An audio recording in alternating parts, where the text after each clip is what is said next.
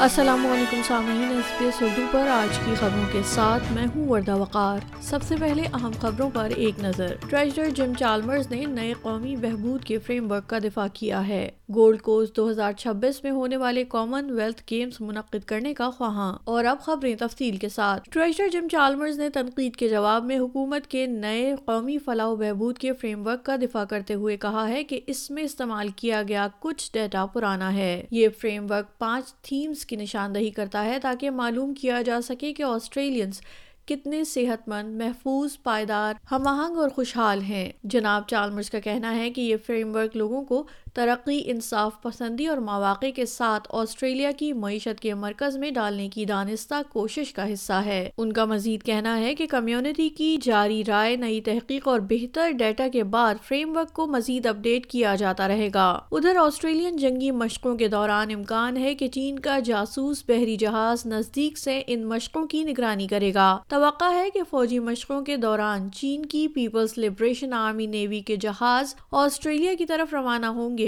ان مشقوں میں تیرہ ممالک کے تیس ہزار سے زائد دفاعی اہلکار حصہ لے رہے ہیں، جس کا باقاعدہ آغاز آج سے سڈنی میں ہوا ہے۔ مشقوں کے ڈائریکٹر بریگیڈیئر ڈیمن ہل کا کہنا ہے کہ چینی بحری جہاز آسٹریلیا کے خصوصی اقتصادی زون میں آنے کے لیے آزاد ہوں گے۔ گولڈ کوسٹ کے میئر نے اعلان کیا کہ وکٹوریا کے عالمی کھیلوں کے ایونٹ کی میزبانی سے دستبردار ہونے کے بعد گولڈ کوسٹ دولت مشترکہ دو ہزار چھبیس گیمز کے لیے تاخیری بولی شروع کرے گا۔ تاہم، اس سلسلے میں پہلی رکاوٹ وفاق سے کسی بھی مالی معاونت کا نہ ملنا ہو سکتی ہے۔ یاد رہے کہ گولڈ کوسٹ کی جانب سے ان کھیلوں کی میزبانی وفاقی فنڈنگ پر منحصر تھی، کیونکہ ریاستی حکومت پہلے ہی کسی فنڈنگ کے امکان کو مسترد کر چکی ہے۔ وفاقی کابینہ کے وزیر جیسن کلیئر نے چینل سیون کے پروگرام سن رائز میں بتایا کہ اس اقدام کا بہت زیادہ امکان نہیں ہے کیونکہ حکومت کی اصل توجہ دو ہزار بتیس کے برسبن اولمپکس پر مرکوز ہے۔